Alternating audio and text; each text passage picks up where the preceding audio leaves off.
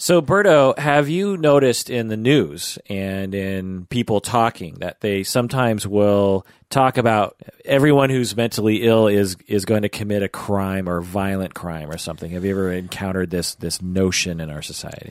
Oh, yes. I mean, ever since I can remember, uh, more so when I was – I mean, I noticed it even more when I was part of the problem, I guess, because growing up, even though my dad was a psychiatrist, even though I was around terminology and things, I think just instinctually, everything on T V, movies, common conversation, if if you hear the words like, oh, mentally unstable, mentally ill, uh, mentally uh, challenged, uh, whatever, uh, there were these associations with like, uh-oh. That could be bad news. Are they going to stab someone? Are they going to go crazy? Are they going to commit, you know, are they going to hit someone? Are they, um, and I think movies and shows, uh, like show that a lot. Like what kind of movies? What kind uh, of well, shows? Like I'm thinking of like crime shows or, um, just, uh, maybe, I don't, actually now that I think about it, maybe it was more a phenomenon like in the eighties and the nineties, but I, I remember, uh, one perennial example was Of Mice and Men. And I remember watching, reading the book and watching it in, in sophomore year of high school. And, you know, Lenny was slow. And so, of course, he killed. And it's like, well, that makes sense because he is mentally handicapped. So, of course, he's probably super strong and can kill easily and doesn't know his own strength and doesn't know the real, you know, consequences of his actions. So that makes sense, right? And right. I was like, I attribute it to something that I read years and years ago that really made a lot of sense to me regarding human nature. And that is, is that when we walk around in the world, we see all these different humans walking around. Some of them we know well, and some of them we don't know well. Right. And so how do we gauge whether or not someone is a danger to us, particularly people that we don't know very well? How do we know when they are a threat? How do we know when they are going to hurt us, because they're capable of hurting us. They could have a knife or a gun, or they could embezzle money from us or something. That's right. And so one of the ways that we shortcut that system of trying to try, instead of sitting down with the person for five months and getting to know them, we do a very quick scan of the person's demeanor and behavior and presentation as a way of shortcutting to find out, is this person normal? Yeah. Because if they're normal, then they're like me because I'm normal. Right. And so they, if they look normal and act normal and talk normal, they must be just like me in my head because I'm normal and I dress normal.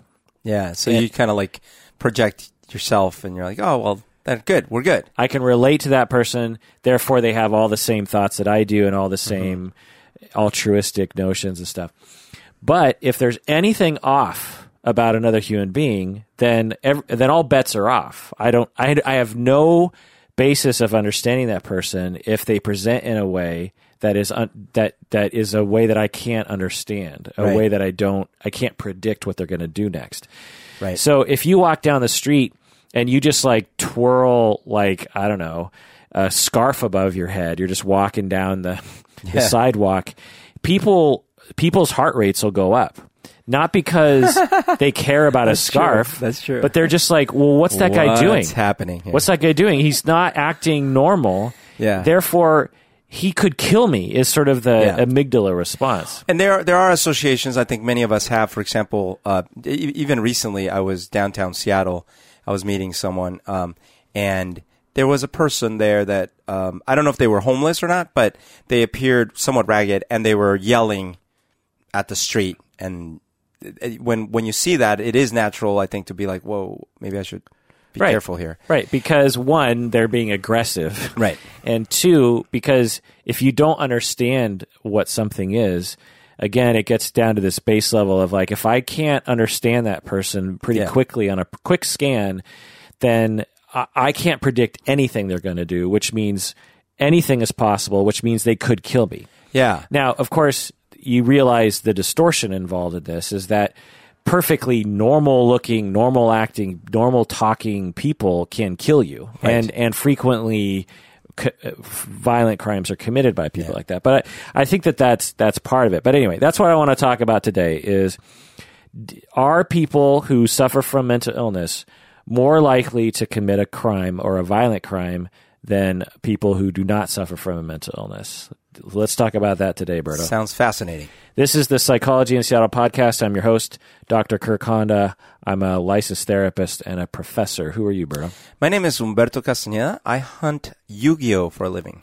So that's a little backwards, isn't Why? It? Why? Because, you know, aren't you supposed to hunt Pokemon? Po- what's Pokemon? That's old, man. Yeah.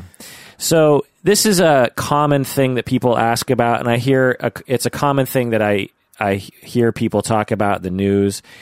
And until I looked into, did a deep dive uh, this week, I had a pretty elementary understanding of this whole thing. Because early in my career, I... said I was talking with Bob, you know Bob, right? Yeah. Bob's been on the podcast. And I can't remember what I said, but you know, we were in our twenties, and I said something along the lines of intimating that someone with a mental illness was more likely to be violent. I can't remember mm. what I said. It was pro- it was just in conversation. And he like said, "Whoa, whoa, whoa, whoa, whoa." Oh, he corrected. People with mental illness are not more likely to be violent. In fact, mm. that's a massive misconception. You know, you really slapped me across the face with sure. it. And I was like, oh, uh, you know, because as a marriage and family therapist, I have had very limited ex- uh, experience working with people with what we would call serious mental illness, mm-hmm. which we'll get into it in a second. And so I, in a lot of ways, I'm, I'm particularly early career was no no better than a layperson when it yeah. came to like schizophrenia or something. Well, I mean, like th- you were asking me about T V and movies, and uh the common association through most growing up, every time there would be some sort of deranged killer, it's like, oh, if they have multiple personality disorder, you can bet at least one of them is a murderous psycho. Yeah. Uh, oh, if they're schizophrenic or if they're depressed, they're at least going to kill themselves, if yeah. not others.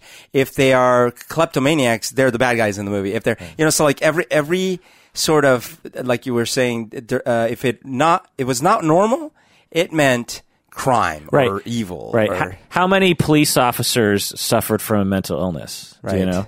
How many good guys suffer right. from schizophrenia? Yeah. I mean, occasionally it happens, but it's pretty rare. Uh, yeah, and, and to, to go a little deeper on the movie portrayals, the craziness that they often portray in these movies are actually nothing discernible in mental illness. Mm. Like the Joker in the, the most recent Batman right. movies. Actually, it was not the most recent Batman movies. It's the it's old the, ones, yeah. The Christopher Nolan movies. Uh, Heath Ledger's character. What what mental illness did he suffer from? Like, I, it's not it's not discernible. Uh, O C D. It, it's just like someone who acts weird and dresses weird right. and has a lot of weird affectations. Like that's the definition of someone who's crazy because right. they like to smile and laugh a lot. It's like there's there's no D S M diagnosis or presentation that, right. that represents. It's, if if only if it were that obvious in real life. Yeah, it, or so happy, you know. What I mean? Imagine if bad guys, when you w- saw a bad guy, it was always like, hello, Kirk. Yeah, yeah. So it's, it's, that's another thing, you know, and then hello, Clarice, you know, you have, hello, Clarice. Uh, yeah. what's his Hannibal Lecter, his, his, the way he acted was, was crazy. Yeah. Well, and that one was interesting because it showed that even just psychiatrists or psychologists are probably somewhere on the criminal spectrum because they're already dealing with me- mental stuff. Right, right, exactly. Yeah, it's it's it's really just quite silly, and it affects the way that we view things. And whenever there's a killing spree that we hear about right. in the news, it's always like, okay, well, what mental illness did he have? And oh, he must have a mental illness. The guy who ran over the people in Charlottesville, oh, he must have a mental illness. It's yeah. it's always this assumption like, oh, well, because again, it's it's it's another sort of reverse notion of what I was talking about earlier is that person did something so far beyond what I would do. Right. They must be mentally ill. They can't possibly yeah. be normal because uh, and our and our one of our only demarcation lines and categorization lines regarding what's not normal is someone who has a mental illness. Mm. You know, if you're not normal, then you must have a mental illness. There's two, yeah. there's a dichotomy. You're either normal or someone who has a mental illness. That is true. I think the common, the lay, the lay perception is, uh, or at least desire, maybe even if you commit a crime, especially a violent crime, uh, that's considered sort of not normal in quotes, right? Therefore, something must be wrong with your mind. And, you know, technically, it's certainly not fitting some bell curve, but it's not categorized necessarily as some mental illness. No. A someone who has all the average issues that everyone else has and doesn't even have a mental disorder, doesn't qualify for anything, uh, can absolutely commit a crime based on just their own motivations. Right. I mean, let's just take the guy in Charlottesville. I, I have no I, I haven't looked into his background or anything. Yeah. But you take someone who is upset about the world, who's been fed a lot of propaganda, who is isolated and maybe doesn't have a lot of friends and is is not feeling very good about his life and and uh, you know, just at a bad point in his life. Yeah. And he's not depressed. Right. He's upset, but he's not depressed. He he's not anxious. He's isolated, and he is being fed information to make him scared of a particular social movement, but he's not diagnosable. And people like that will do bad things. Yeah. Uh, it's, you know, it, it's, it, it's not necessarily at all the result of some mental illness. Now, maybe he does suffer. Do you know if he does suffer? I, I don't know. Yeah. By so, the way, this is why I love Star Wars. Yeah. Star Wars dispels all uh, these notions. Yeah. Because think about it. The, the main bad guys, Darth Vader and the Emperor, they are not mentally ill. They're not portrayed as mentally ill. They're quite cogent. They speak fluently. They're very, you the know. The Emperor comes across as like one of those, like, what? He, you know, he's not, there's no discernible mental illness, but he no. comes across as like, there's something wrong with him. Oh, well, I mean, he's a little touched maybe, but touched by evil. But let's take Darth Vader. Darth Vader seems very calculating, very yeah. put together, all yeah. these things. But the crazy one in the story is Luke Skywalker, who sees all these visions in his eyes that are not really there. He's the psychotic one, and yet he's the good guy. Yeah, interesting. So, you know, it, it, it upends the notions. Yeah, well, you managed to get your Star Wars quota for the episode, so to, to bother those people who hate Star Wars. Okay, so let's get into uh, the the research. But before we do that, let's look at what do we mean by mental illness. So what do you think we mean by serious mental illness or even mental illness in general? Well, I guess the something that is actually uh, diagnosable based on D S M criteria, that is something that, you know, affects the person's life in a significant way and and has uh, like very specific markers that you can diagnose and things like that. Yeah. Uh, no, I'll say that it was a good shot, but that's that's not uh, what the consensus is. The, fir- the the the bottom line is there is no official de- definition of what is considered ah, a serious mental illness or even a mental illness. Mm-hmm. We have mental disorders in the D S M. They're all disorders, but they're they're not uh, and you could sort of extrapolate and say, well, they're all mental illnesses. But there's no official, these are the mental illnesses. Like the, there's no, there's no phrase in the D S M that says mental illness or serious mental illness. But so it was a trick question. It was a trick question. You Berto, Berto'd well, that one. Well, what you basically defined was mental disorders. Mental disorders. Yeah, okay. All the D S M d- disorders. And it should be noted that in the D S M, you have things like A D H D and right. adjustment disorders and tic disorders and panic disorders and, and depression and mild depression and, uh, and of course, schizophrenia and personality disorders and conduct disorders, and you know, it's it's a very thick, mm-hmm. it's got, I don't know, eight hundred, nine hundred pages and a very small print, and so it's got a lot in there. But the general consensus in the literature, which can vary, is that serious mental illness refers to things like schiz- any of the psychotic uh, flavors. So you have schizophrenia, major depression as it gets into the psych, because you can become psychotic in major depression, right. or major depression in such a way that you can't even leave the house. You're, you're basically in a room staring at the wall mm-hmm. uh, in this almost comatose uh, state. Yikes. So it's not depressed like I'm sad or I'm feeling a little down. It's like the severe end of depression, the kind of major depression that today they still use electroconvulsive therapy.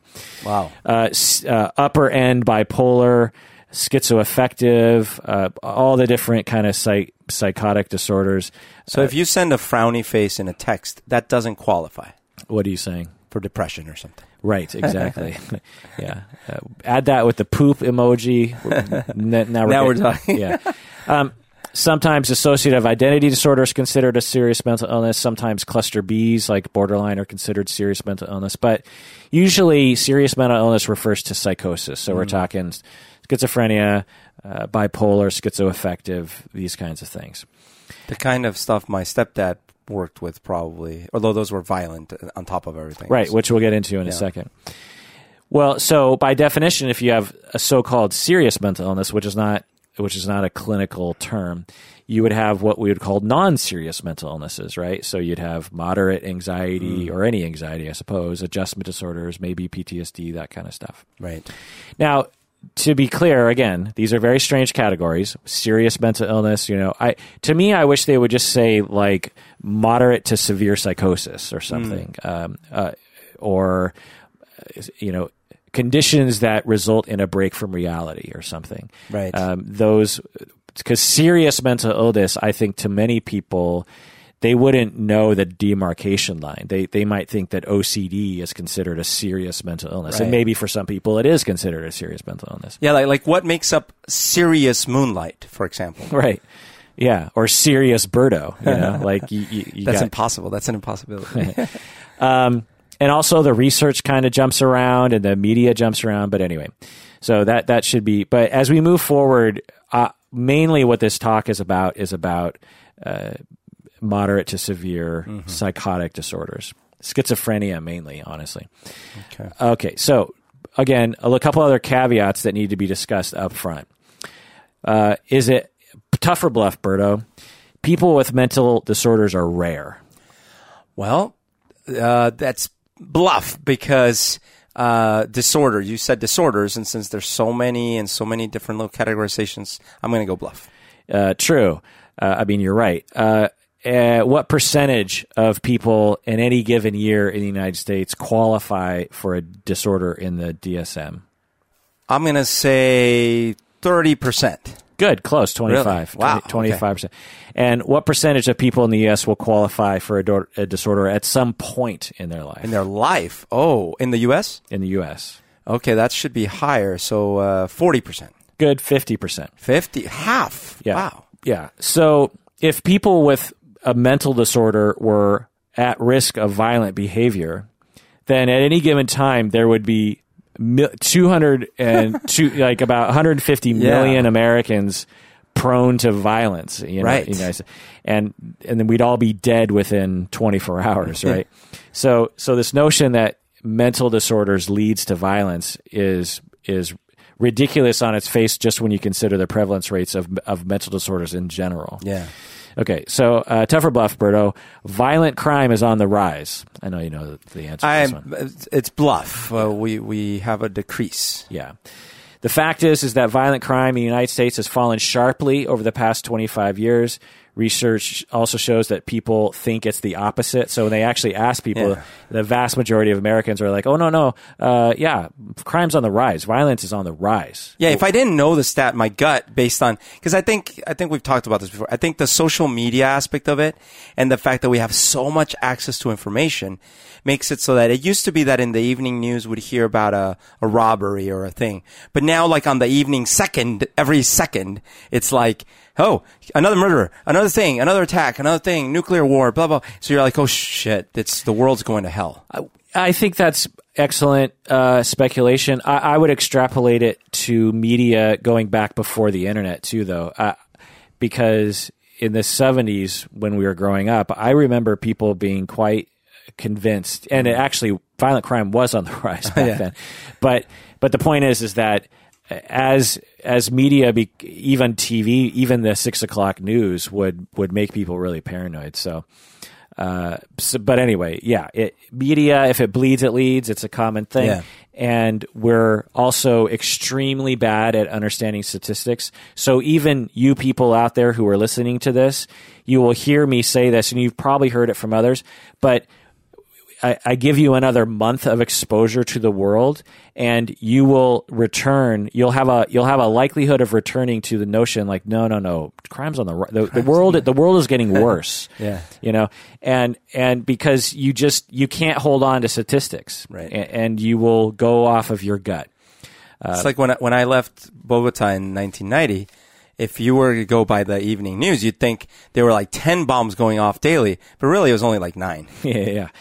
And, you know, this is why I don't watch the news or C N N or any of those kinds of news shows, because I, I'm a human being and prone to the same foibles that everyone else yeah. is. And I will become convinced that the world is a really scary, terrible place. Yeah. And it, it's so interesting that when I cut myself off from those news outlets, that suddenly I, f- I feel completely at ease with the world and my neighborhood and the people around me.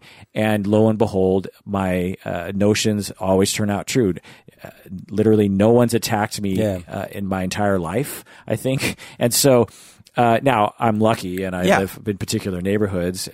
But the point is, is that if you're an average American, you live in a you live in a relatively safe place, and the chance that yeah. someone is going to jump out of the bushes and kill you, or a Muslim is going to bomb you, or uh, the the norovirus is going to kill you, or you know, the chance that these things are happening are extremely low statistically, to the point of not. Almost non. It's like saying I bought a lottery ticket. I'm going to win the lottery. It's like yeah. no, you're not. Statistically, yeah. it's the, the you know if if if there ever a, a close number, you know, point zero zero zero zero zero one that's really close to zero, you're basically you have a zero percent chance. Yeah. And and all these things are true as well. Anyway, so that's why I don't watch the news, because it, it actually really makes me scared, because it's perfectly designed to scare you. That's how they keep you watching, and that's why. I consider it to be the most manipulative thing humans have ever created, more manipulative than politicians. All right, so actual research. There's a lot of research into this. Uh, does that surprise you at all in, in terms of hmm. does having a mental illness increase your risk of committing a violent crime? It doesn't surprise me that there's a lot of research, both because I think that uh, researchers might start with a certain bias of like, oh, I bet you there is, and or you would think it would be very useful because, you you know, if you could predict vi- future violent behavior based on mental diagnoses, that could be very useful. Yeah, good. So there's a they've looked at it from a lot of angles, and I will I will give you the gestalt of the of hundreds of research studies and meta studies that I've looked at. Um, well, let me let me ask you, what do you think? Do you think there's an association between serious mental illness like schizophrenia and violence? In other words, if you have uh, someone with schizophrenia, are they more likely to commit a violent crime than someone who does not have schizophrenia? I mean, I'm, you know, my gut would tell me, yeah, probably, because of all everything we've already discussed. But I'm actually going to go with bluff or no, because uh, what I'm thinking is a lot of serious mental illness is more incapacitating in some ways than it is empowering to commit violence. Yeah. Meaning, like, it's hard for you to daily, like, to get along with others, too. And that might be very frustrating. You might isolate yourself. You might have a lot of issues uh, performing well at work and all these kind of things. But I, I don't think that that all adds up to, like, you're always, like, looking for a weapon ready to kill or something. Yeah. Although that's true, you're wrong. Unfortunately, according to research, there appears to be a relationship between serious mental illness and violent behavior. Oh. Yeah. And, and this is something you're not going to hear from a lot of people in my industry, because all of us, for the most part, are very sensitive to creating stigma around mm. mental illness.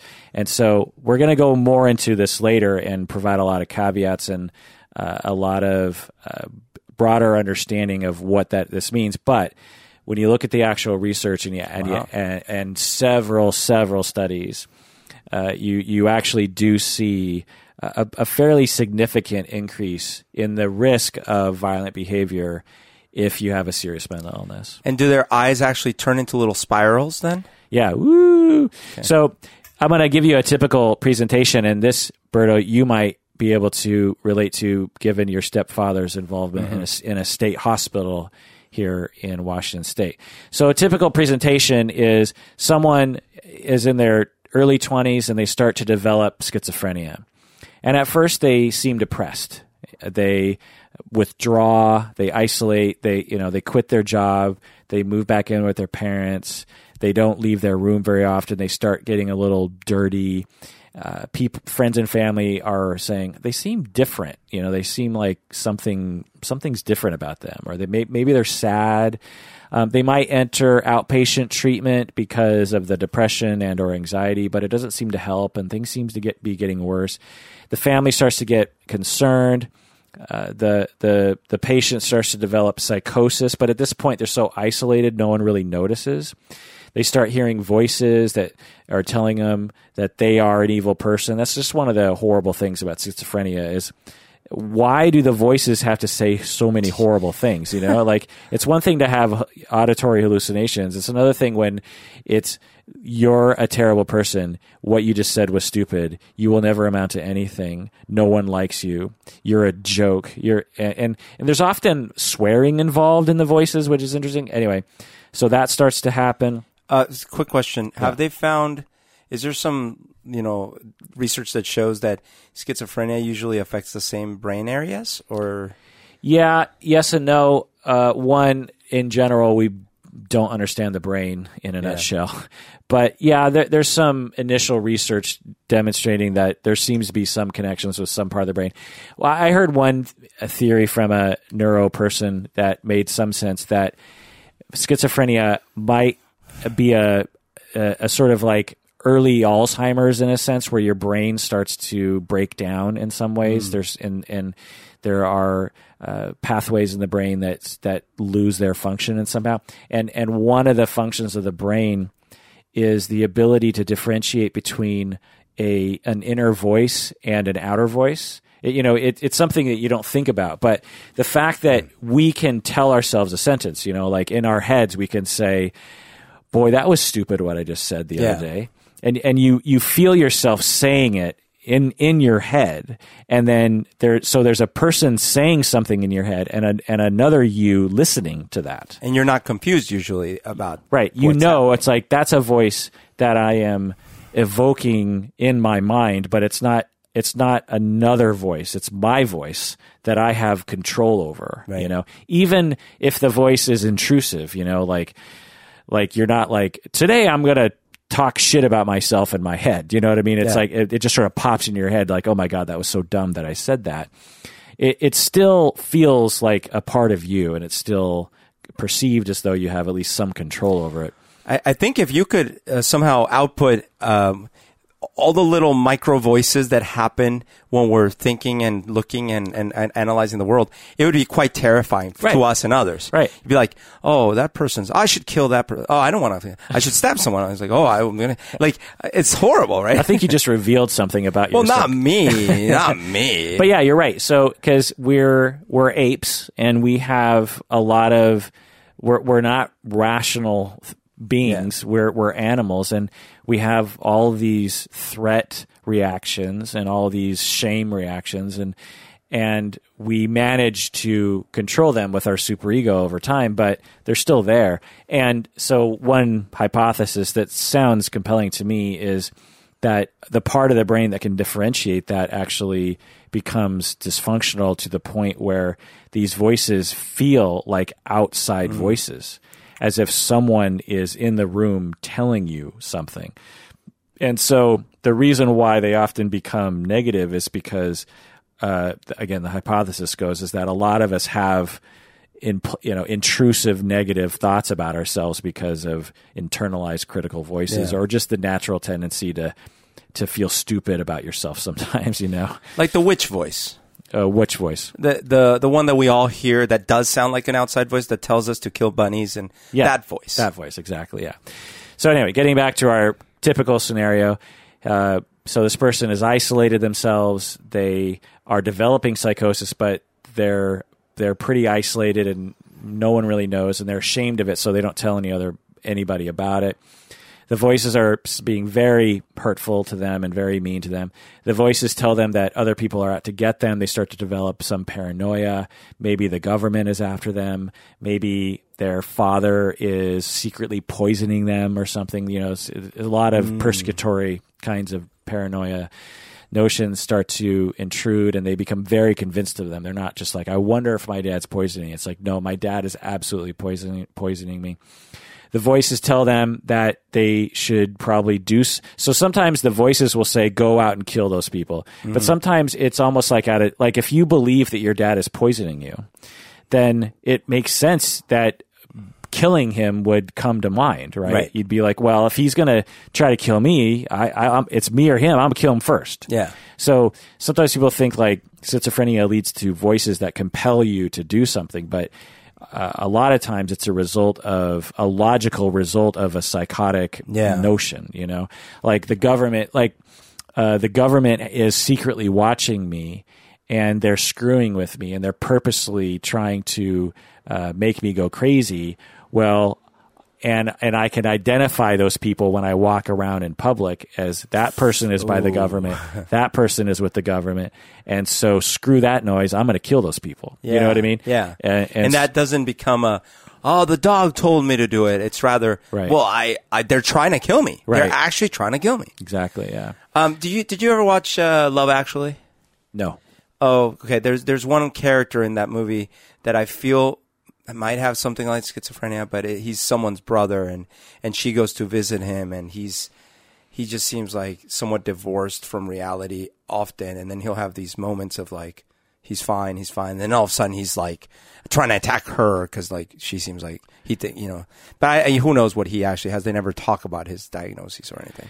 Yeah, people can act like that for sure. Um, so. They start hearing voices, or they start being, they start having logical uh, thoughts based on psychosis to harm other people. Um, they they don't feel great about it. They're because they have compassion. People with schizophrenia generally have compassion and empathy for other people, so they're not like they're not like wee, let's go kill people or something. You know, mm-hmm. they again, this is a presentation of a, someone with psycho- psychosis that leads to violence. Um, Most, again, which we'll get into later, most people with uh, psych- psychosis don't end up down this road that I'm going down in a second. You know, this is actually right. a, a rare presentation at the end. But it's an example of how one would consider schizophrenia leading to violence, so to speak. Um, they commit a violent act. Maybe they believe the seven eleven cashier is a government agent, and they... They punch, you know, they they they they go, they go behind the counter and they push him down, and and they say like, you know, tell the tell Trump to stay out of my life or something, and right. then and then um, but actually, and it's usually not murder, by the way, it's usually some kind of attack. Assault or something. And actually, I should back up and say that it's actually usually on a family member. The the vast majority of mm. psychotic individuals who commit violent violent acts, something like eighty-five percent of the acts are actually on someone in their family. Because by then they've they've isolated to the point where they're probably dependent on their parents. Oh, sure. And so a lot of times it's a parent that they actually will assault because their parents become frustrating individuals to them, so to speak, or or wrapped up in their delusions. And so they, they often will attack their parents. Or I'm imagining an orderly, for example. Right, yeah. yeah. Well, by that point, they're actually diagnosed. I, mo, the, the profile I'm giving right now is actually uh, purposeful in that they're not in treatment yet because oh, okay. 'cause most people who don't, most, pe- most people with psychosis who commit a violent crime are not in, in treatment, treatment, you know. I see. Um, so the family member gets assaulted. They don't call the police because they don't want to involve the legal system because they're afraid for their, you know, family member. They don't want. They'll them. take them away or something. Yeah. Um, the situation continues. The situation escalates. The person suffering from schizophrenia begins to have delusions that their family is out to get them. And the person with schizophrenia commits more acts of violence. And eventually the police are involved. Eventually it gets to a certain point where the family is like, well, we got to call the cops. Or the neighbors find out. Or they go to seven eleven and they assault someone there. At what point do they fall in the vi- in the vat of acid? Uh, and they get, and then they have like a smile. Yeah. Uh, that's earlier, of I course. Uh, they commit more acts of violence. Eventually, the police are involved. The person gets convicted, and then they're evaluated because it's determined by someone in the system, either talking to the family. It's like, oh, maybe there's a mental uh, issue here. The evaluating psychologist determines that the person is indeed suffering from mental illness like schizophrenia. They're put, and at that point, they're put in a state hospital involuntarily. Mm. Instead of going to prison, it's determined, why would we send this person to prison when they have a clear psych- psychotic disorder? One, they're not going to do well in prison if they're psychotic, right. right? So they need to go somewhere else. Two, the idea of of of uh, you know, incarceration is one of rehab, and, and they're not going to rehab them in prisons. Now, having said that, only certain mental illnesses get deemed as hospitalized, hospitalizable disorders. You know, there's plenty of people with P T S D that end sure. up going to prisons and not to a mental institution, you know? So anyway, um, so they go to a state hospital, which is, uh, wh- uh, the big one was where your stepfather worked. Yeah. Uh, and one time a patient arrived at your door. Oh, that was, that was when I was in, I believe I was still in high school or early college, but back at home or something. Somehow they um, escaped. It was a, a, a, a ma'am, a lady. She, in the middle of the night, escaped or something. And um, all we know is uh, banging on the door starts at like three a.m. in the morning. And some she was yelling things that were, you know, incomprehensible to us, but it was some demanding something or whatever. And, yeah, she was from, from there. But over the years, she got attacked uh, multiple times. Uh And yeah, people who work in facilities like that are saints. I would not want to work in a facility like that. It's it's very hard work and it's dangerous. He just retired. Oh, well, good for him. He survived. He did. Um, so now they go to the hospital. They start getting treatment, maybe the medication, and then as they are in the hospital, they're periodically evaluated to see if they're a risk to others or themselves. And then at some point, years down the line or so, or depending on how serious the crime was, honestly, and depending on the course of their psychosis, they're deemed, they might be deemed as uh, okay to be released, and then they're released. So, so that's one story. Now, that is not a typical story of schizophrenia. Mm. The beginning is, but the violent act, police involvement is actually a rare presentation. So, uh, which we'll get into more in a second here. But before we do that, let's take a break. What do you say, Berto? Yes.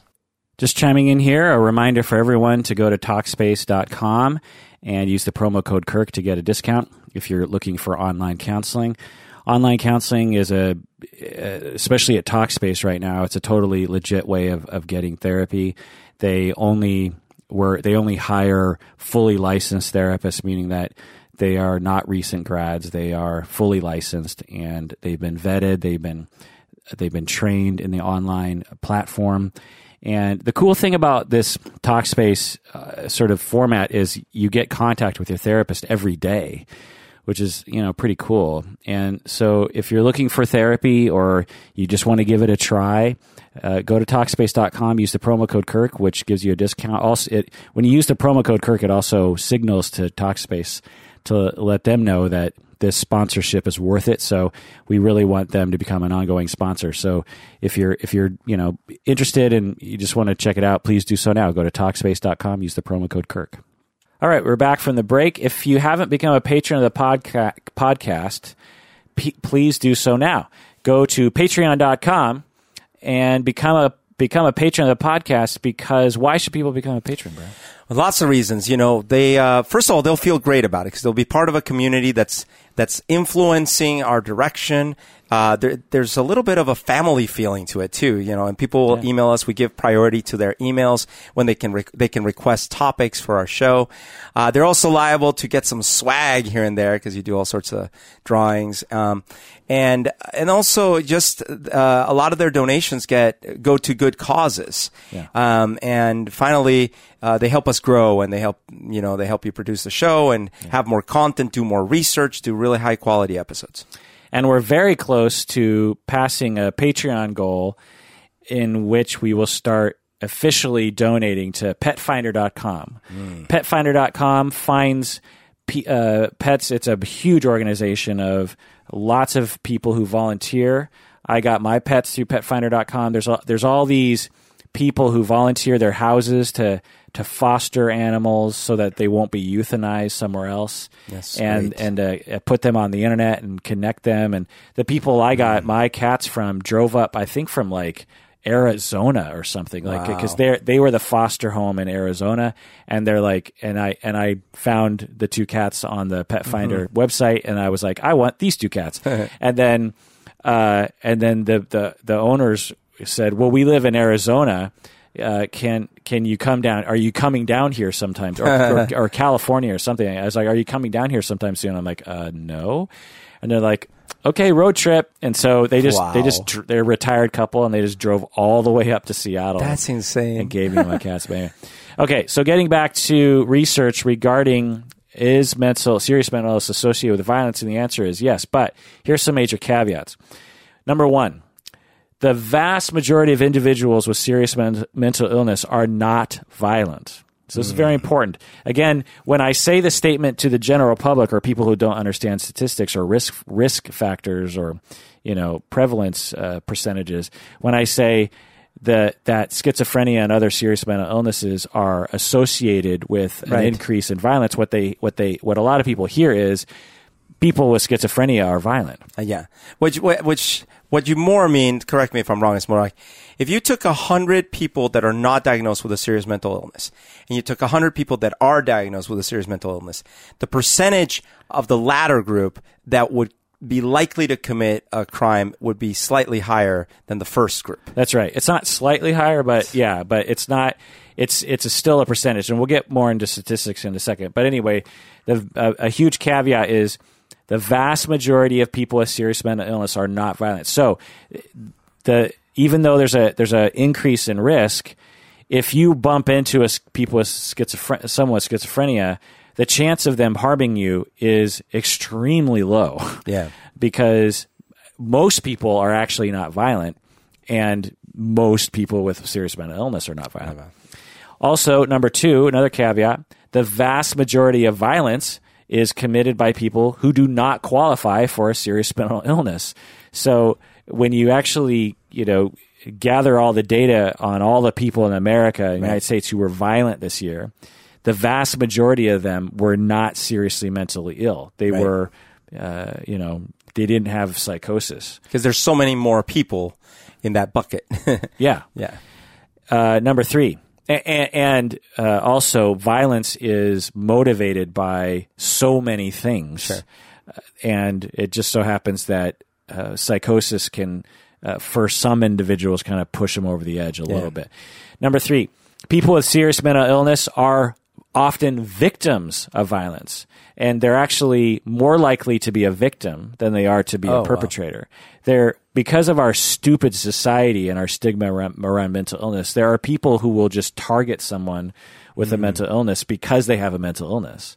They'll just they're just like, well, you're a piece of shit, so I'm going to attack you, or uh, no one's going to care if you if you're attacked, so I'm going to attack you.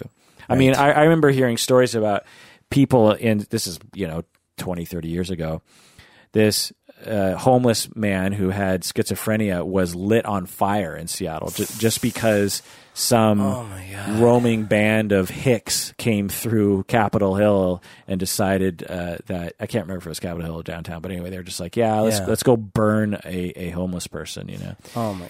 Okay. So number four. Another caveat. There are other factors that are much more predictive of violence other than schizophrenia and other mental illnesses. What do you think the other uh, major indicators of of a higher risk of violence are? Uh, I would say um, socioeconomic background, maybe? Um, maybe. I, that's not the one I have okay, here. Okay. Uh, let me think. There, there are there are three major factors that rise above all others, including socioeconomic issues. Okay, if you're a male. Yes. If you're okay. if you're a male, you are way more likely to commit a violent act than if you're a female. Well, you shouldn't what? say that. That's not right. yeah. you know, so so therefore, uh, so if you're afraid of people with mental illness, then you should be way more afraid of men. Do you know men. what I mean? Sure. Uh, what's another factor? Um, if you're, okay, I mean, maybe this is dumb, but if you've previously committed a, a crime. Uh, no. Oh, okay. I mean, maybe, but, but in terms oh, of demographics. Okay. Oh, I see. Okay.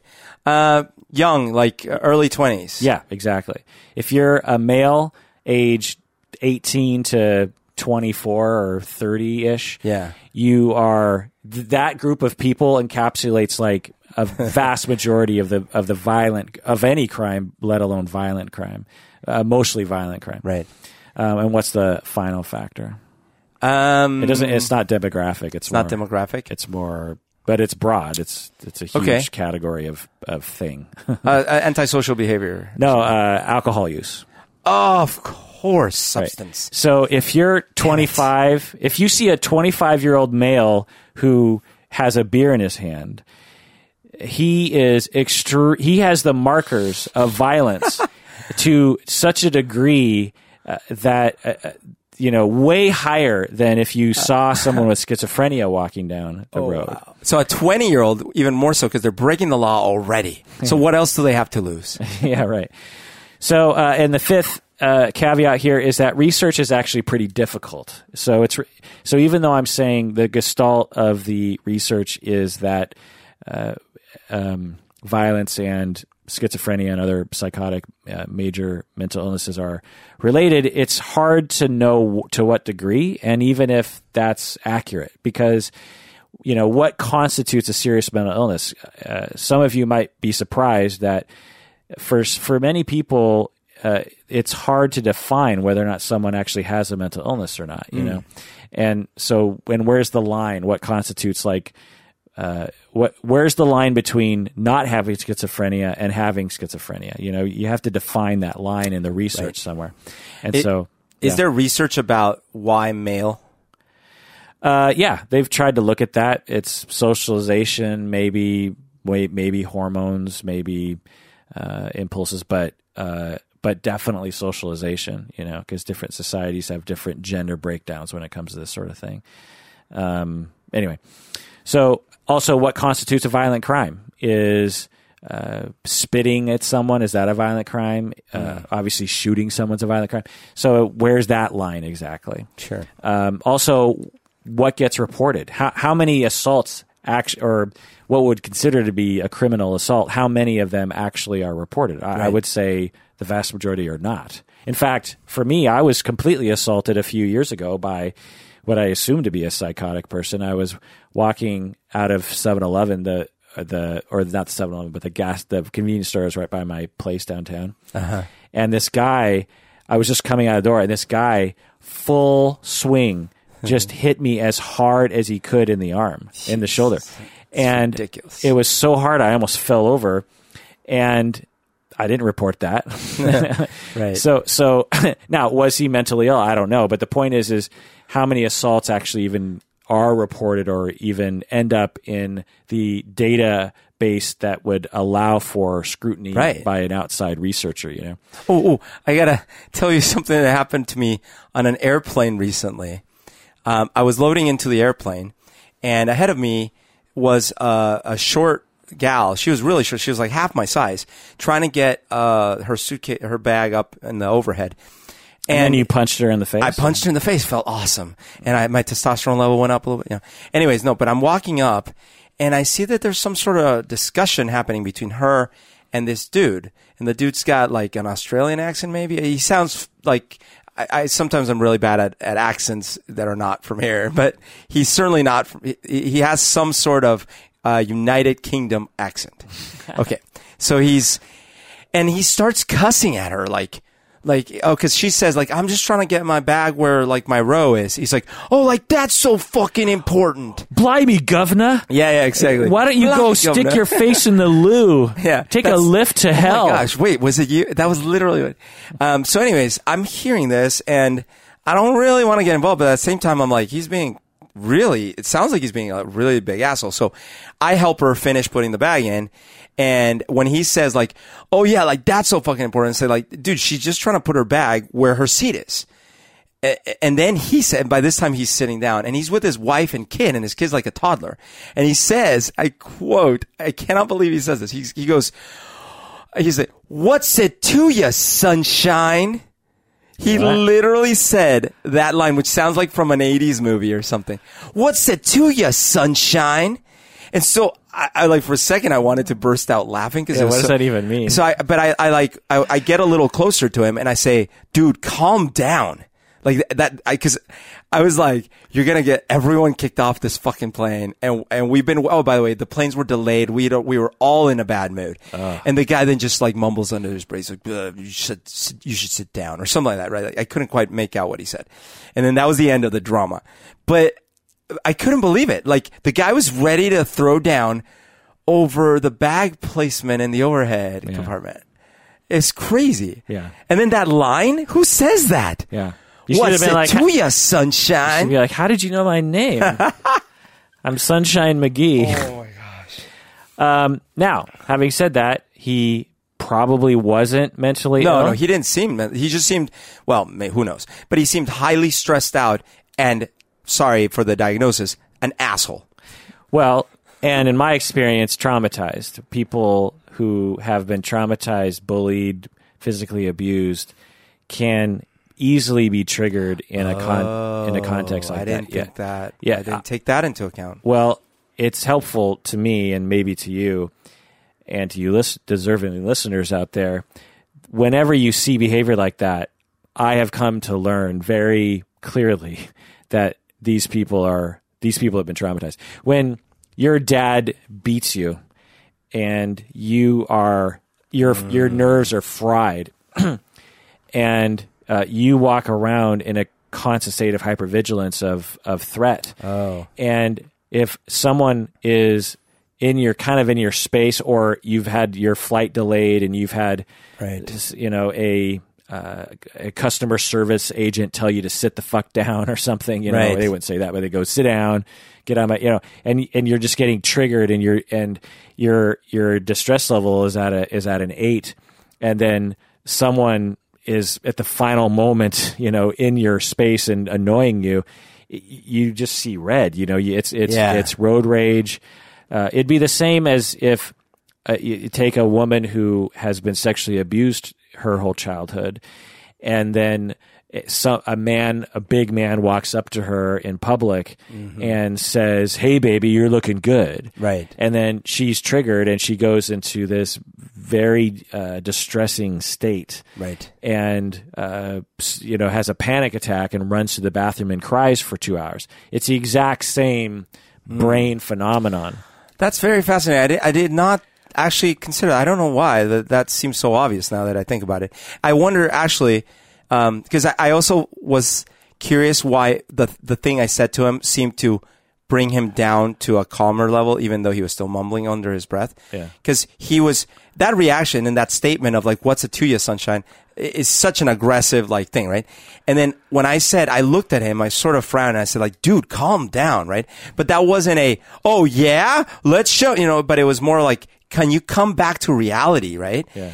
And that seemed to be, ju- that plus his wife going like, dude, you know, stop. Yeah. What seemed to be just enough. Now, he still mumbled something, but that was like the end of it, right? Yeah. I mean, he probably uh, saw you as someone who could throw down, and plus you're standing, he's sitting, he's with his wife. And he wasn't a big guy either. Yeah. Like he was a... But, he, but I just speculating, yeah. if he was triggered, my guess is he was thinking... this could end badly for me. Uh, me see. Yelling at some woman, right? I could probably just go off on that and be okay. Mm. But this guy, who you know, I it, see. That's a good point because he was yelling. He was abusing someone like half his size. Right. That yeah, with uh, no power. Having said that, uh, it, there, there's being triggered doesn't make you psychotic. It just no. makes you extremely distressed. All of us have been there. Yeah. You know, I mean, how many of us have yelled at someone in the car? Uh, you know, that's because we were distressed and we're we're yeah. we're letting it out. You know, anyway. Okay, so uh, going in, before going into the research, I just want to also uh, talk a little bit about the political dogma and misinformation that is being uh, propagated in our society. Uh, there's two sides, and there's two sides. So you, so you have people who are in my field who are trying to propagate this idea that there is no association between sure. serious mental illness and violence. Um, they are against the stigma, and but there's plenty of people who just who know I think better and are just making super false claims as a shortcut to try to tell people that people with with serious mental illness are are not at a risk. And so, for example, uh, different quotes that I have here that I pulled from various different professionals. Quote, people living with mental illness are no more violent than other people, unquote. Hmm. That's just like not supported. Now, they might be saying mental disorders, in which case, if you just lump every mental disorder together, my guess is, is that you wouldn't see a significant difference because, because again, fifty percent of Americans will have a mental disorder at some point in their life. So, and what's the chance that that fifty percent is more violent than the other fifty percent? You know, it's a pretty, pretty slim chance. Quote, research consistently shows there is no evidence that people living with mental illness are generally more violent than anyone else, unquote. Now, there's a tricky word. So generally more violent. So what does that exactly mean, right? Like, uh, yeah, you could say that. Like, well, they they are a little more violent. They're a little bit more likely to be violent. But the general person with a mental disorder is not more likely to be violent, you know? So it's a bit of a play mm, with words. Yeah. Another quote here. The causal link between psychosis and violence is inconclusive, they'll mm. say. They'll say it's inconclusive. It's actually, unfortunately, I hate to say this because of the stigma, yeah. uh, but it actually, there's a ton of evidence pointing at psychosis as being, uh, as raising the risk. Again, caveat, the, the chance of a particular psychotic person being right. violent is extremely low. Uh, but then you have people on the other side where the media is super biased. Whenever in the news someone commits some kind of heinous violent act, immediately it's assumed that there must be a mental illness, when in reality, uh, the chance that any one person who commits a terrible act, the chance that they actually do have a serious mental illness is extremely low, actually. Yeah. Okay. So again, in a nutshell, unfortunately, there appears to be a relationship between serious mental illness and violent behavior. Oh, quick question. Yeah. Because definitely, like with a lot of the mass shootings, uh, so, a lot of the rhetoric is sometimes like, uh, you know, d- don't talk about guns, don't talk about anything. We should just talk about mental illness. Right. Um, and uh, we should be talking about both. Both, yeah, absolutely. And then I, I was just wondering, like, in general, Uh, a lot of those end up being inconclusive as well. Like, well, he was a little depressed, or he was doing this. Well, or he was t- that, take or... for instance the the kid who killed all those kids at in New Haven, Con- yeah. Connecticut. He had he was on the spectrum. He was he was on he was aut- he was high functioning autistic, mm, yeah. but but no, I, from what I can tell, noticeably autistic. So he wasn't like. Uh, imperceptibly autistic, if that makes mm-hmm. any sense. But he was, you know, he was higher functioning, as they call them. And, and he committed all those heinous acts. And a lot of people's uh, gestalt after all the news reports and everything was, oh, because he was autistic, he committed all those terrible acts. Right. But his, his autism had nothing to do with it. Right. Because out of the millions of Americans who are on the spectrum, hardly any of them commit any, right. you know, the chance of an autistic person committing a crime is the same as a non-autistic committing a crime right. like that. That's I mean, not a serious mental illness. Right. Like the, well, even if it was, uh-huh. the point is, is that uh, the, the kids at Columbine, they didn't have autism. Right. So the, when, it's like there's this witch hunt whenever there's a, a, a, a news story like this of like, well, what's the mental illness? Mm. And then there's this confirmation bias that when you actually find it, you're like, oh, that's it. You know what I mean? Plus, again, it's a human compulsion to want to explain things and a human compulsion to want to say, well, I need a, a I need an answer that is satisfying to me. Yeah. Like, well, he's a Muslim, so therefore all we have to do is keep Muslims out of the country. Oh, that person's a mental illness. Okay, all I have to do is make sure that I keep mental illness people yeah. at, at arm's length. Oh, okay, that person is that, so I can protect. protect. The fact is, is I'm, I hate to break it to people, there's no way to protect yourself from these kinds of crimes right. other than don't think about it because it's not going to happen to you. Yeah. Again, the the lottery of one of these killing sprees affecting you or one of these run-over stories happening to you is so low. Uh, in fact, the the tiny bit of stress that takes probably like a few weeks off of your life is, is actually more damaging to you than actually what would actually happen to you. Now, right. does does that mean that it doesn't happen? No, it it, it happens. You know, it yeah. happens. But you know, the the statistic I always like to bring up is something like twenty to thirty thousand Americans die from the flu every year. Yeah, the flu. to, more people have died from the, like ten, hundred, like I don't know how many people died from terrorism this last year. Yeah. And what percentage of that compares to, you know, what's, yeah. how does that compare to the people that, you know. And when you go to cars or heart disease, or it's, it's a ridiculous comparison. Right, right. So, you know, what are we consumed by, by when we walk down the street as we're uh, not washing our hands, as we're eating a burger, as we're driving a car, literally driving a car with a burger that, with a hand that we didn't wash after touching that doorknob. Like, you are a billion times more at risk than you will ever be from a Muslim, right? or or someone with a mental illness. You know what I mean? I think it's the you know the, this natural feeling of like we want things to be fair, and already it some things feel unfair. Like, God, I can't believe there are diseases that could kill us. But uh, you know, something like cars, we all look at it and like, yeah. That sucks that there's so many car crashes, but you know, I'm a pretty good driver, so I'll be fine. Right. Whereas, whereas like, wait, someone just randomly walked into a mall and killed twenty people. Yeah. Whoa, that's not fair, dude. And yeah. that could happen to anyone. Right. Right. Yeah. Exactly. Which is, it's true that it's not fair, and it yeah. could technically happen to anyone, but the odds are, like you're saying, really low. Right. And if you want to increase your safe living, there are so many other things you should be thinking about other than norovirus. Okay. So uh, to be specific, again, lots of studies, but here's my gestalt average, is the risk of violence for schizophrenia, for bipolar, or any other psychotic disorder is anywhere from between three to ten times more likely to commit a violent act. Okay. So, you know, it's pretty high. But what's the percentage? Which we'll get to in okay, a second. Okay. But, but so, you know, if you don't have a schizophrenia, bipolar s- psychosis, you're at a certain rate of, or likelihood of committing violence. If you have schizophrenia, bipolar psychosis, you're, you're somewhere between three to ten times more likely to commit a violent act. Which you is know, quite significant. That's significant. Right. We're not talking like one point three. We're no. talking like three, three. The low end is three times more likely.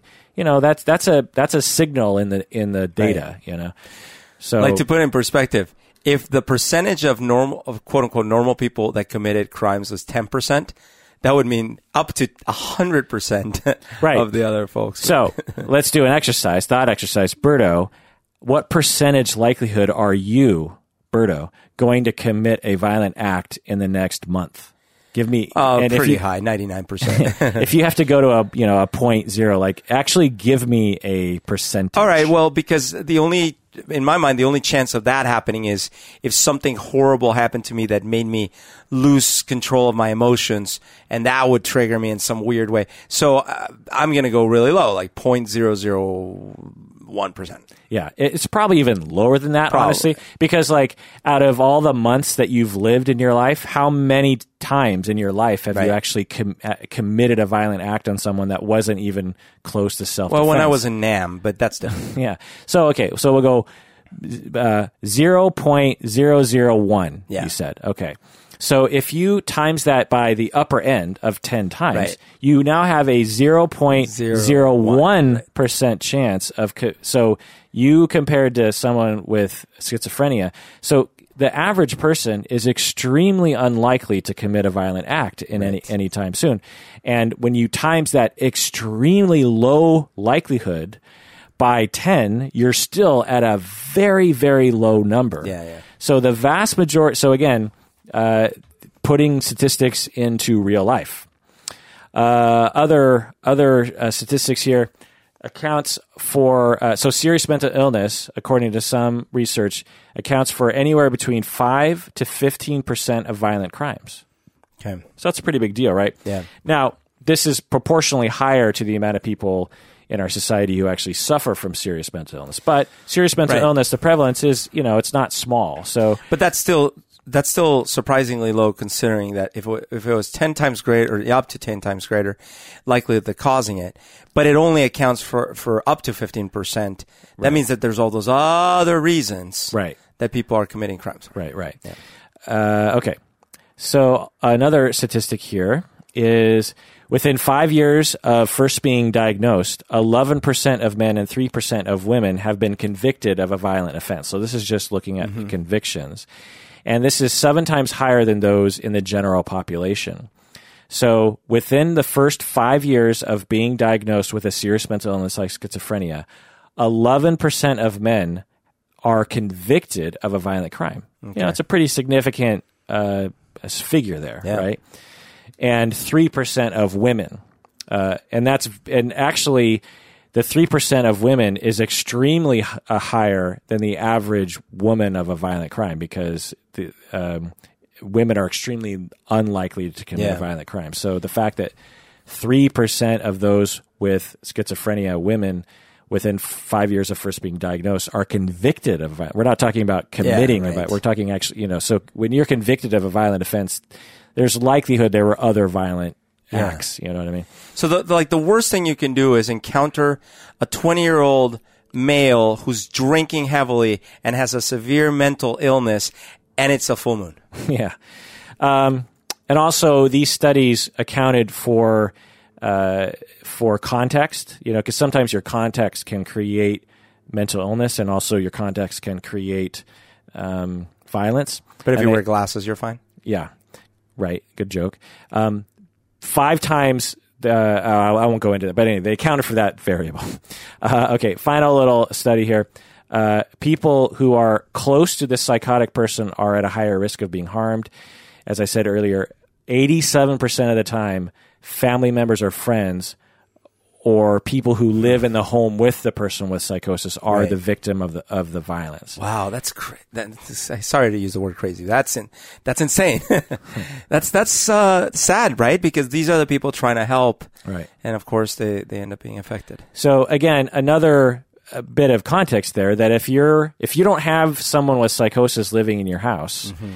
the chance of you you being the victim of a violent crime by someone with a mental illness is extremely low. So when you're walking on the street and you're at Pike Place and you mm-hmm. see someone screaming, uh, the chance that they're going to turn on you is extremely low. Right. Um, having lived downtown uh, for a number of years, I would see these folks and Uh, became extremely calm around them.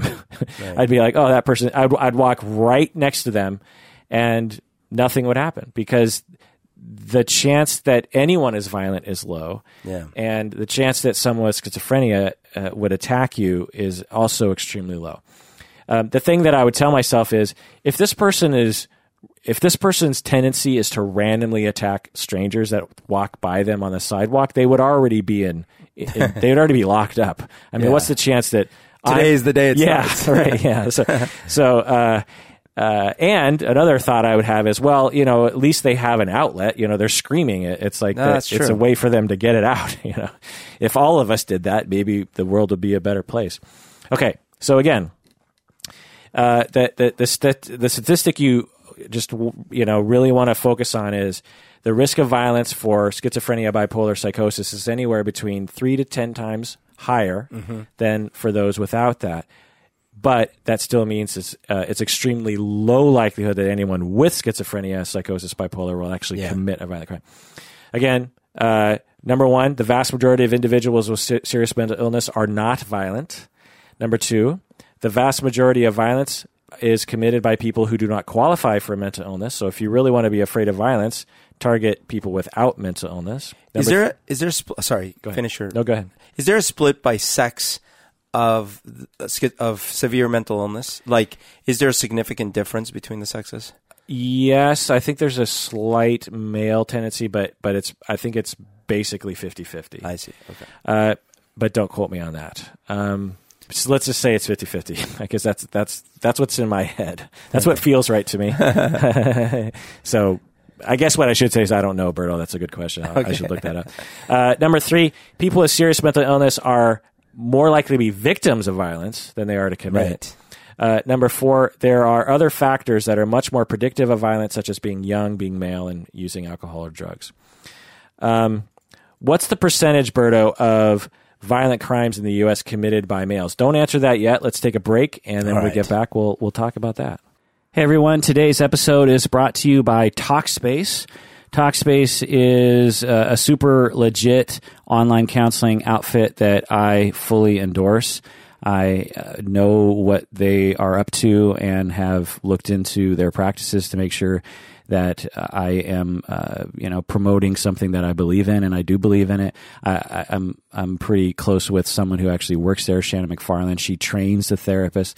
They they re- so if you're looking for online counseling, and uh, or you're just you just want to experiment with it, you just want to see what it's all about, go to Talkspace dot com. Use the promo code Kirk. You have to use that promo code one to get your discount, and also to let them know that this advertisement worked, which means that they'll pay for more ads to be in this podcast, which means that I can, uh, you know, spend more time in this podcast, which means I can do more deep dives, which I've been having a lot of fun with lately.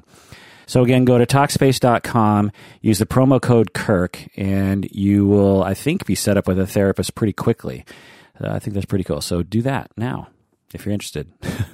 All right, we're back from the break. Berto, as I asked you before the break, what's the percentage of violent crimes in the U S committed by males? I answered during the break. You didn't hear me?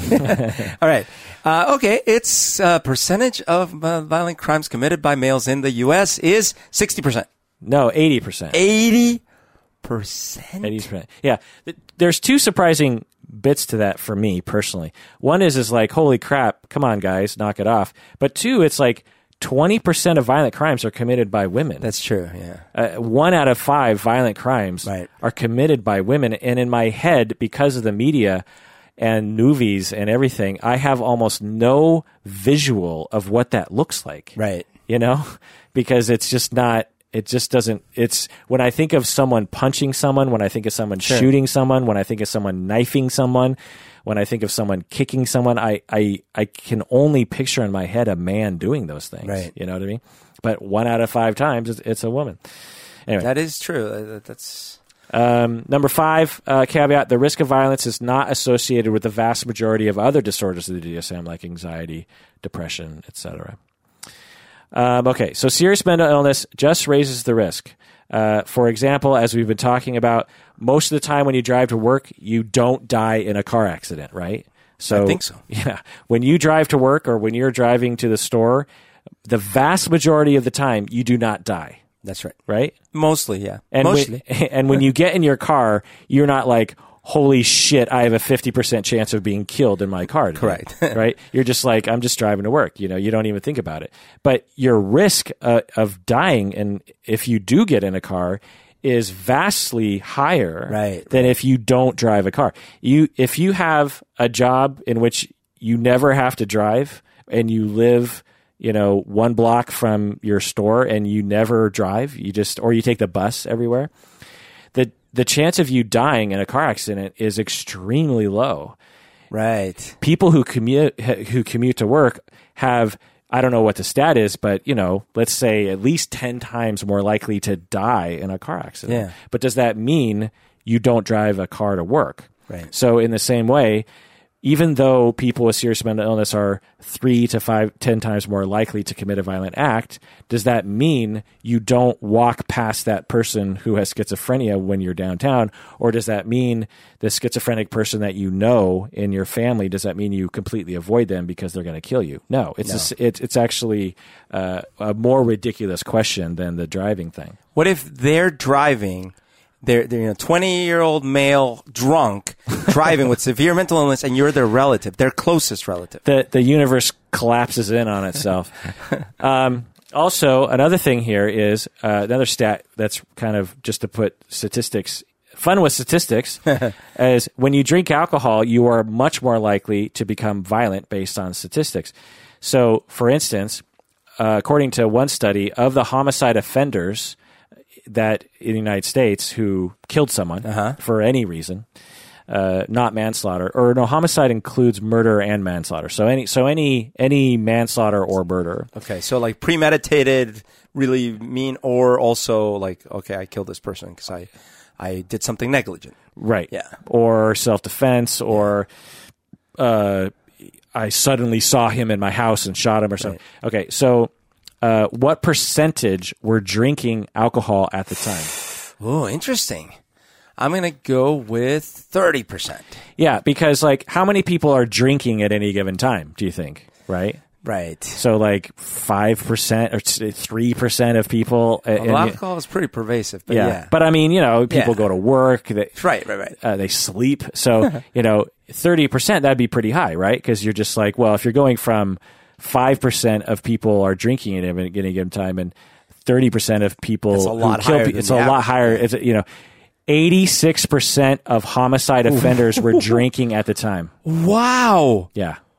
eighty-six percent. But but pot's illegal in a lot of places. Yes. um, wow. Another statistic, and again, eighty-six probably high, but one, you know, study found it. Another forty-two percent of violent crimes. Oh my so God. So this, this this includes not just homicide, right. but any violent crime reported to the police involved alcohol, meaning that uh, alcohol was in the police report. You know? I mean, that's crazy. Like, I'm not for banning things, but... But that's crazy that if you oh, yeah. if you removed it, yeah. you get rid of eighty-six percent of the violent yeah. or the homicides. Yeah, Any, anyone, and th- I've been saying this for years, anyone who's against pot being uh, legal needs to uh, really look at themselves in the mirror when it comes to alcohol. Oh, yeah. Because alcohol has so many ill effects on society. Yeah, like, well, you gotta, you always gotta do the...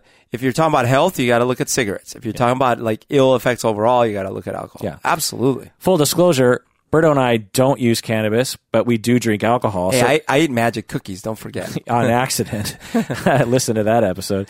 Uh, but anyway, so yeah, alcohol, you're much more likely to, it's much more likely to be a factor in yeah. violence. So again, just to compare, if you're afraid of someone with schizophrenia, then you should be a billion times more afraid of anyone who drinks alcohol. Yes. But again, the chance, and again, just getting to the statistics, fun with statistics, what's the chance that any one person who drinks a drink of alcohol is going to commit a violent act? That's still low. It's very low. Yeah. But the chance, but the risk goes up. So if you, uh, uh, so let's just take you. Yeah. Berto, you had a zero point zero zero one percent chance of committing a violent act in the next month.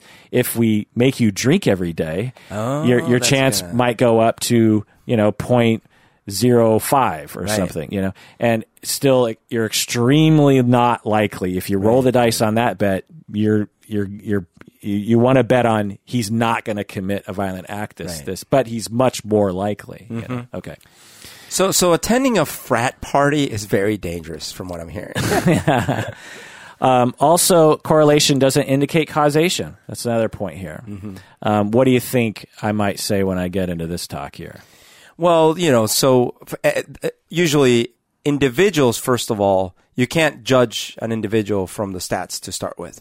But second, um, it might be that the crimes committed Uh, happened to, you know, you're looking at, did this person have some serious mental illness and did they commit a crime?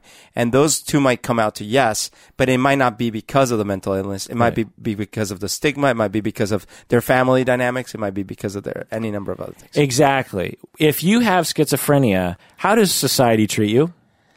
Poorly. Bad. How yeah. does your family treat you? Probably very difficult. How does the medical system, how does the legal yeah. system, how does... Uh, the you know medicals how, how do friends how does society how does the how does the media, like, you are being treated like shit. Yeah. So let's imagine a world in which we didn't do that. Would those numbers go down? You mm, know, the right. I would say yeah. I mean, if you have schizophrenia and everyone continues to love you and there's systems in place and there's support for the family and there's Uh, ways of, of of really wrapping around the person and being there for them, w- what's the chance that that person is going to become perturbed to the point where, because we tend to be very linear idiots, you know, we're yeah. like mental illness, violence, mental illness causes violence, you know, instead of looking systemically and saying like, yeah. well, what's the context that mental illness and violence exists in? And, and looking at how other systemic factors might play a role, right. such as the way we treat uh, uh, people with mental illness. Well, for example, it, since part of the stat is that most often the victims of the of the of the crime or whatever are family members, that that right there might be one of the biggest problems, is that we're having family members take care of severely mentally ill people right. when they have no capability or training or, or financial or whatever to do so. Exactly.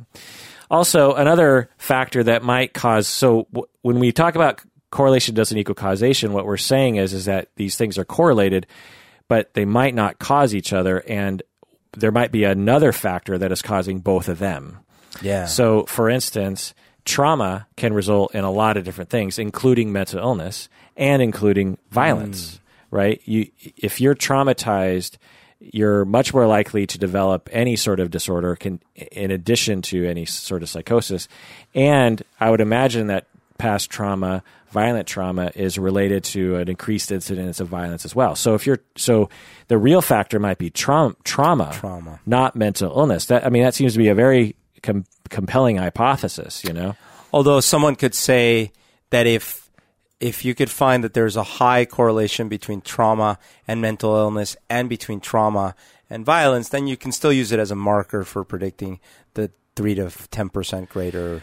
Yes. And when we look at people, so say there's someone who has schizophrenia who commits a violent act, the question shouldn't be like, how did schizophrenia cause the, the act? We should say, how did trauma affect? Sure. It's crazy. The trauma had another effect, which happened to be schizophrenia. Yeah. Um, so, Uh, you know, whenever there's a violent crime, I often think, was that person traumatized? You know, in the same way we're talking about the road rage or that dude on the airplane. Yeah, it's always like, right. What P T S D are they suffering from? Officer Yanez, you know, the Philando oh, Cast- right, yeah. Castile murderer, that, that officer clearly suffered from P T S D. Did, when we talked about that on that yeah. episode, did you uh, get a chance to listen to the audio that was released after yes. the... Uh, yes, I did. And, and and his audio? Yep. And he's like, so did you hear him panting? Oh, yeah. Yeah.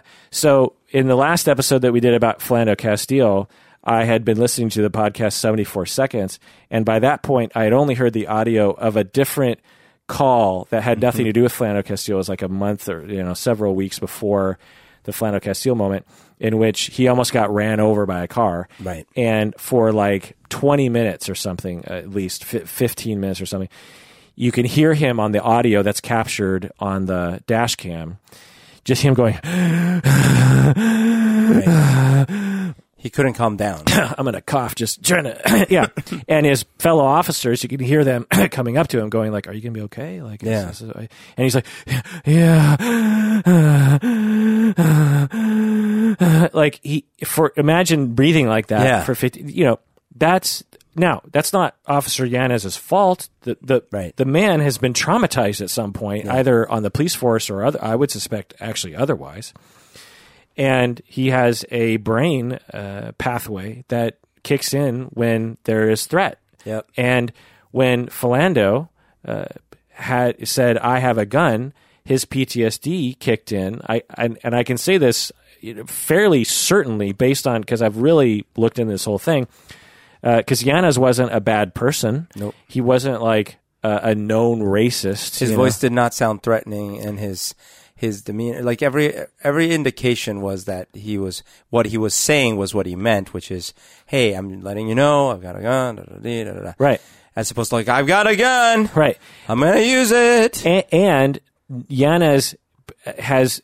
Uh, I think no notion of like, I'm going to go kill black people today, or I'm going to go beat some black right. people today. You know, it had purely to do with, with his trauma. Now, does race play a role in all this? Yeah. Because your threat, if you're, a, if you have yeah. bias, implicit bias against black people, you're going to feel more threatened right. by black people. But it wasn't a conscious decision of like, no. oh, I see. Okay, and it was I so fast. Yeah. I mean, you just, it's like, he's, you know, he's like, he's like, sir, I have to tell you I have a gun. And he's like, okay, well, don't take it out. And then he's like reaching for his wallet and yeah. he's like, don't take it. Boom, boom, boom, boom, boom, boom. Yeah, it was, I, I was, that was one thing that was surprising, because when we talked about it, I hadn't heard that part. And afterwards, I was like, yeah. wait a minute, that happened in two seconds. Yeah. Well, I, in that episode, only had a description from the prosecutor that yeah. I was relaying. Uh, and then we, and then, and then, so then, you know, fast, you know, the next ten or twenty minutes, uh, uh, Officer okay. Yanez is going, yeah, it's back to that. Yeah. You know, and so again, trauma is the cause, is a better cause mm-hmm. in my mind to, violent. If we're going to look at mental conditions that can lead to unnecessary violence, right. I would look to trauma more than I would look to schizophrenia. Yeah. Uh, and unfortunately, you could have imagined an outcome where they said, okay, we've uh, consulted with expert, you know, psychiatrists, psychologists, and everything. And it turns out, it looks like uh, the police force never diagnosed or treated Mister Yanez for uh, what's obviously, you know, this, that, and the other thing. So we're going to fine the police force N amount, and next time they have to, you know, have better programs in place. You could have imagined an outcome along those lines, and instead, sadly, it was just a, nope, there's no guilt, there's, it's, it's over. Right, and the dominant uh, discourse, which is... which is a good discourse to have, is racism, right? And yeah. Black Lives Matter, yeah. and blah, blah, blah, which is, is relevant because of yeah. the implicit bias that everyone has. In right. And there's been so many deaths and all these yeah. things. Totally. Uh, but it, the even notion that Officer Yanez had P T S D, which is so obvious to yeah. me. I mean, of course I can't diagnose him, but he has some sort of traumatic reaction, yeah. you know.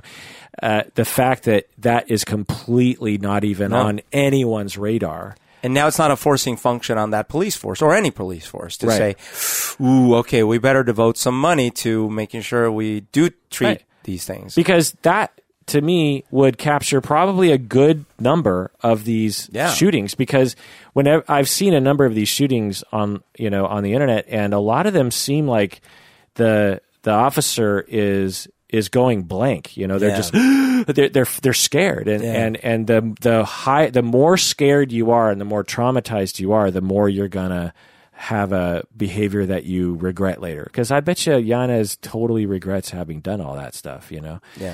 Anyway.